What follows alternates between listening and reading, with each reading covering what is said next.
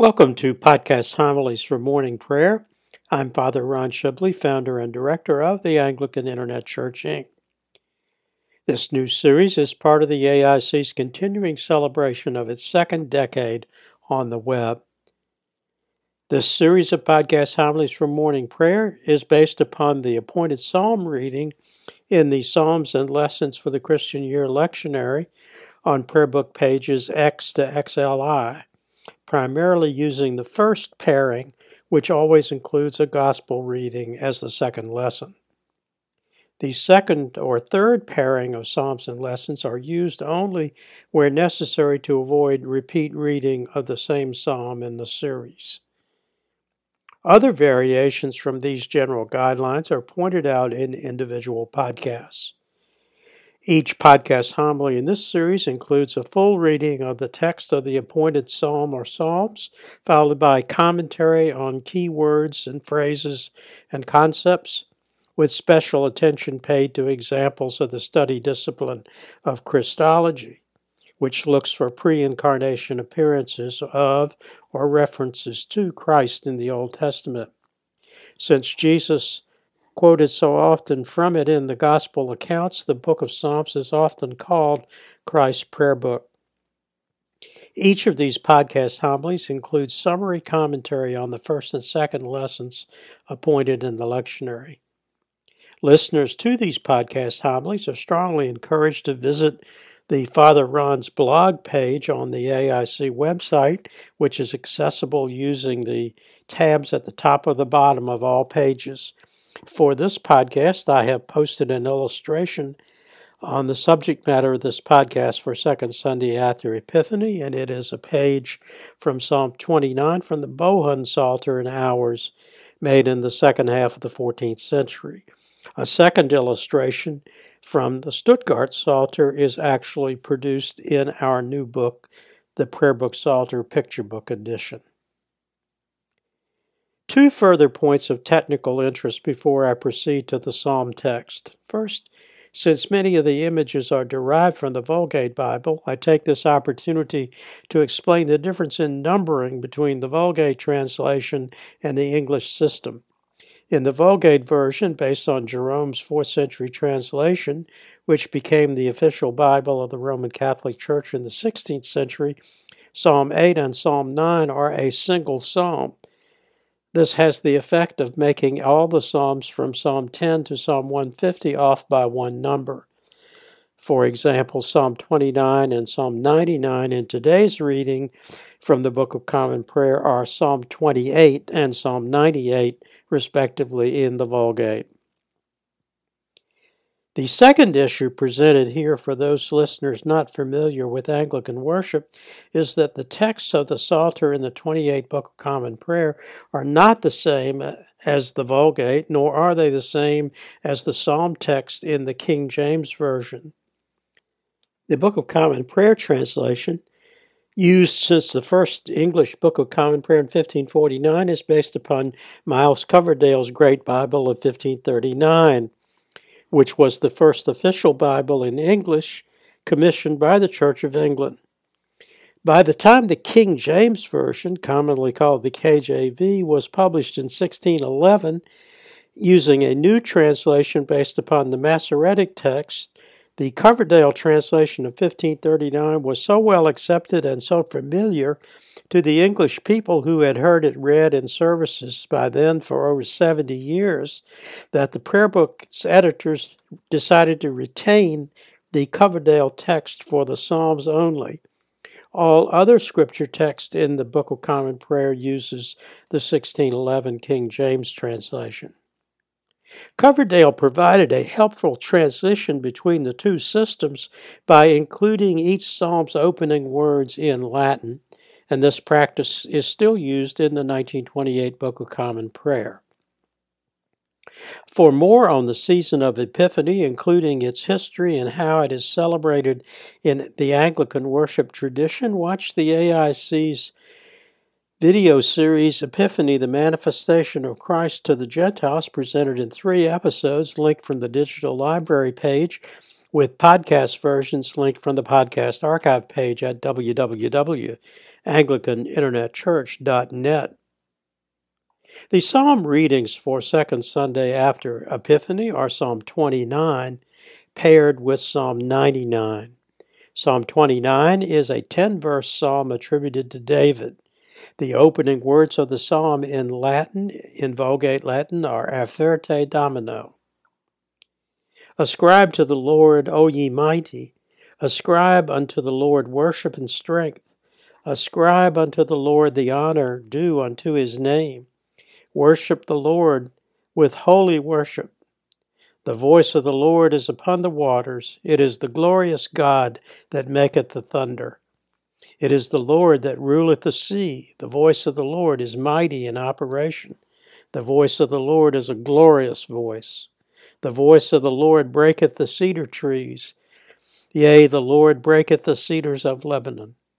He maketh them also to skip like a calf.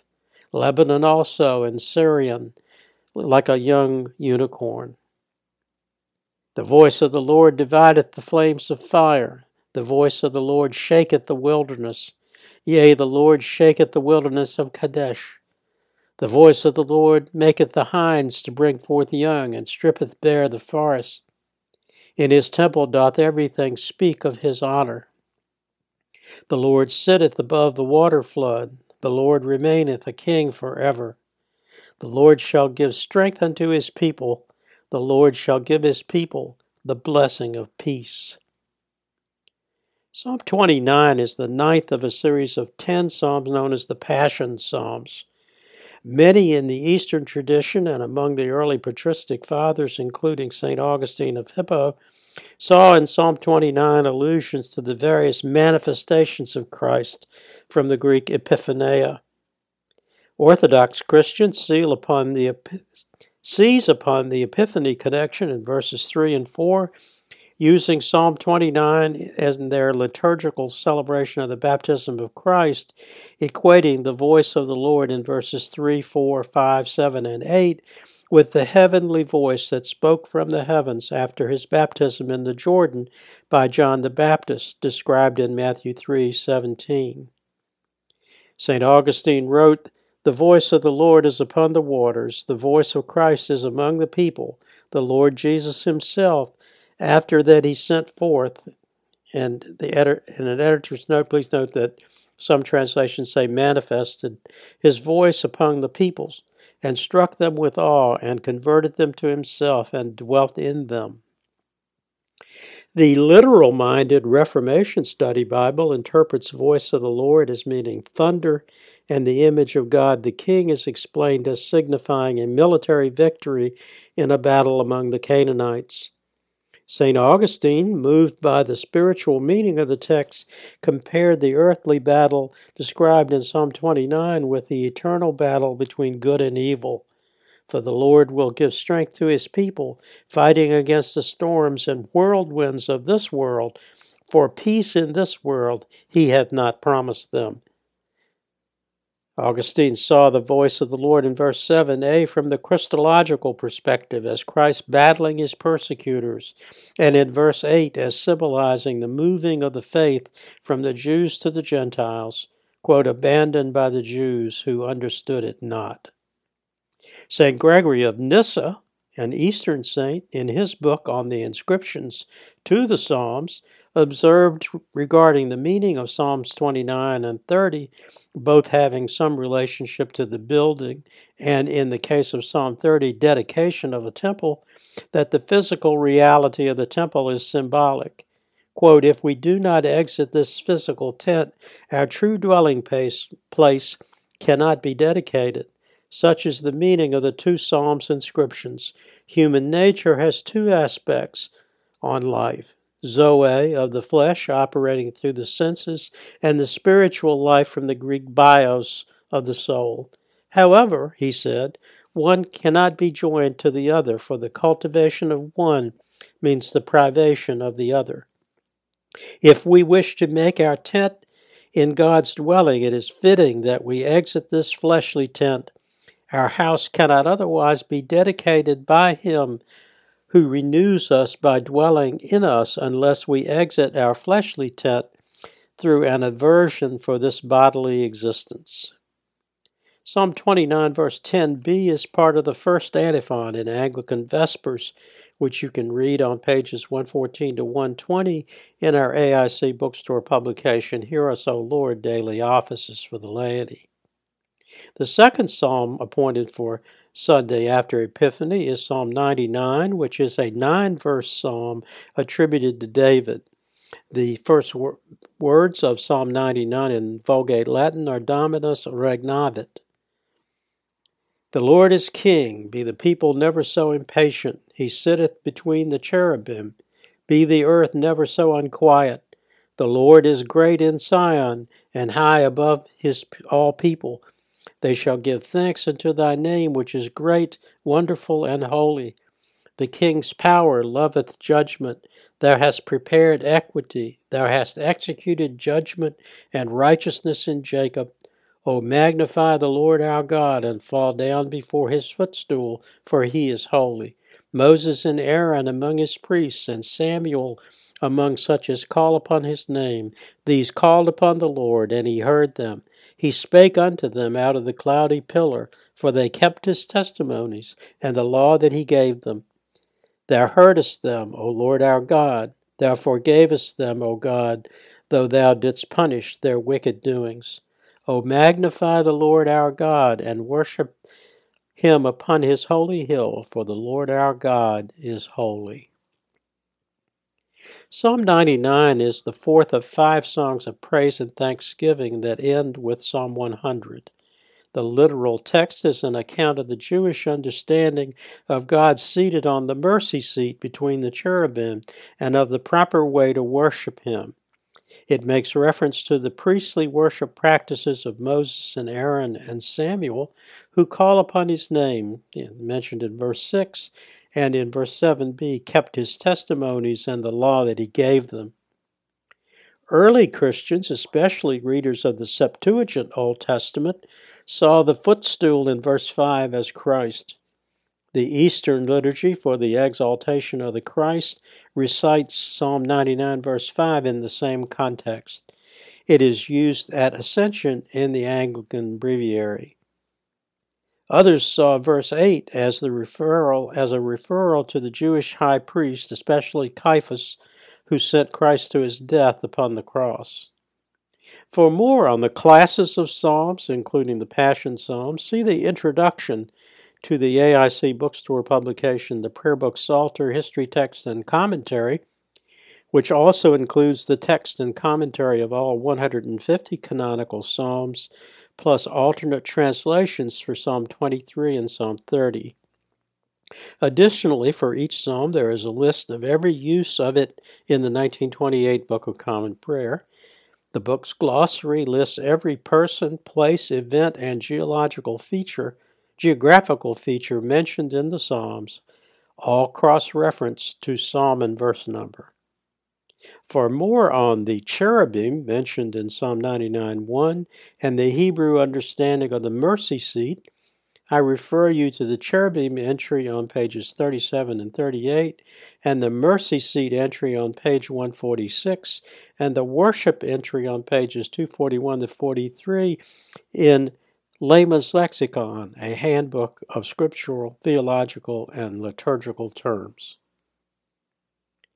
Jesus' trial before Caiaphas the high priest is discussed in two books in our New Testament series. The first, the Gospel of Matthew, annotated and illustrated, in chapter 26, includes a first-half 11th century illumination from the Codex Aureus of Echternach.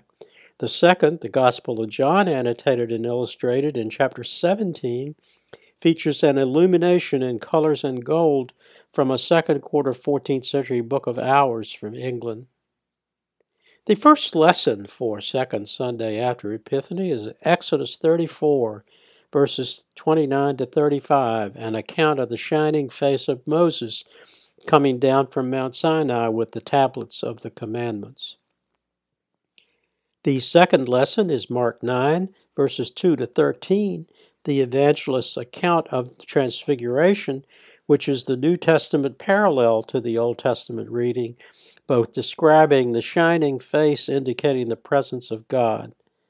Moses coming down from the mountain is discussed and illustrated in the Gospel of Matthew, book cited earlier in chapter 17, and in the Gospel of Mark book in chapter 9. The closing prayer is the Collect for Second Sunday after Epiphany, adapted by Archbishop Cranmer for the 1549 Book of Common Prayer from the Gregorian Sacramentary on the need for supplication to the Almighty God for the granting of His grace, the grace of His peace to all mankind. O Almighty and everlasting God, who dost govern all things in heaven and earth, mercifully hear the supplications of thy people, and grant us thy peace in all the days of our life. Amen. Until next time, may the Lord bless and keep you. May the Lord make his face to shine upon you and be merciful to you. May the Lord lift up his countenance upon you and give you peace. Amen. Glory be to God for all things. Amen.